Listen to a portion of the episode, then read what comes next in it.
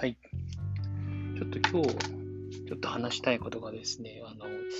アリとキリギリスっていう話があるじゃないですか。あれが確かグリム童話だったと思うんですけど、あの、アリとキリギリスって、その、まあ、あらすじを簡単に話すと、あの、アリはずっとこう働いてるんですよね。働いててずっとこう食べ物を蓄えたりとか、せこせこ、えー、汗を流しながら働いていますと。一方、キリギリスの方は歌を歌うことが好きで、歌を歌ってばっかりで、もう遊んでばかりいたと。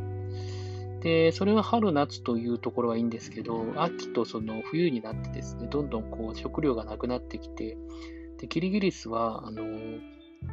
食べ物がなくなってひもじくなっていくんですよね。で、あの、雪が降る、えー、寒い夜にどうしようって、このままだと凍えて死んでしまうっていう時に、アリの家に行って言うんですよね。アリさん、ちょっと、あの、あなたすごい働いて、食べ物の蓄えていたからあるでしょうと少し分けてくださいと。ただ、あの、アリの方は、いやいや、キリギリスく何を言うんだねと。そんな、あの、虫のいい話があるかいと。君はずっと遊んでいて働かなかったよね。だからダメなんだよ。そんな人にあげられないよって言ってドアを閉めてしまうと。多分その後、キリギリスは死んでしまうっていう話なんですけど、まあ、この話から強烈に言えるそのポイントとしては、あの、働かざる者食うべからず的な、その、働かないと後で苦労するよっていうことを強烈にこう、子供の時から刷り込ませるこうエピソードだと思うんですよね。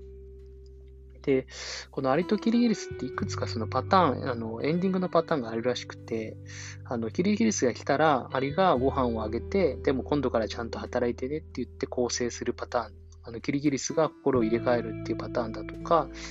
逆にキリギリスが、あの、くれないならいいよと。僕はもう、あの、遊んで、えー、死ぬんだったら本望だって言って、もう何の悔いもなく死ぬパターンとかいろいろあるらしいんですよね。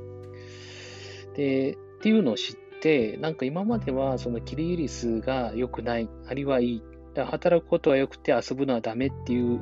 そういう話でしかないかなと思ってたんですけど、いろんなその、あのエンディングがあるっていう、いわゆるさっきのその、えー、キリギリスは、いや、もう、えー、やれることをやって死んだんだからそれでいいって言ったような形で、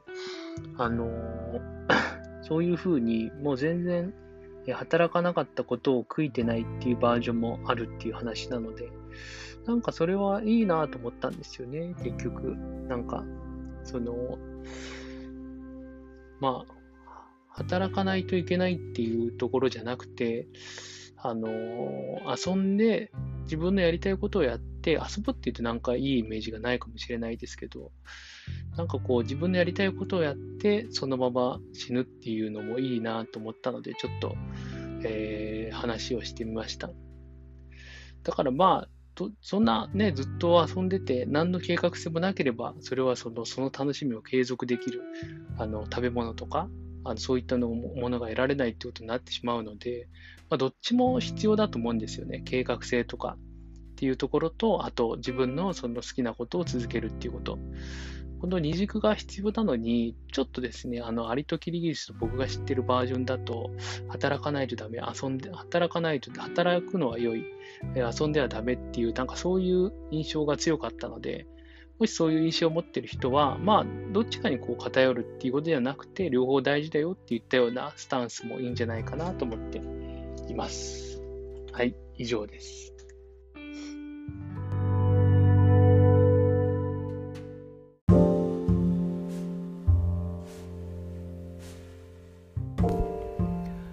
私の方でチェアミートというものをやらせていただいております。対話をしおしゃべりをするというとてもシンプルな内容です。普段いろいろタイミングが合わなかったりこんなこと話していいのかな？相手に迷惑かな？でも話したい。そういった気持ちになったことはありませんか？チェアミートはそういった話をして大丈夫な場所です。リンクを番組の概要欄に載せております。皆様のご参加お待ちしております。